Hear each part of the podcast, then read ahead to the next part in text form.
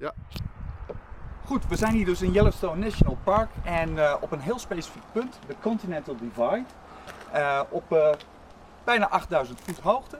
Um, de Continental Divide loopt vanuit New Mexico naar de Rocky Mountains in Colorado en verder naar Grand Teton en hier in Yellowstone om uiteindelijk verder naar boven te gaan in Montana, National Park en we volgen die route een beetje.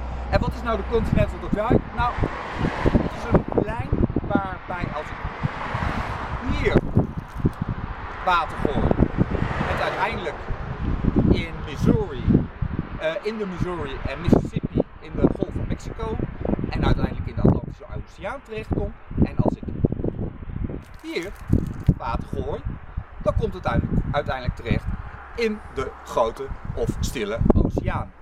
En dat is de Continental Divide. Dus dit water loopt uiteindelijk, waar was dat alweer?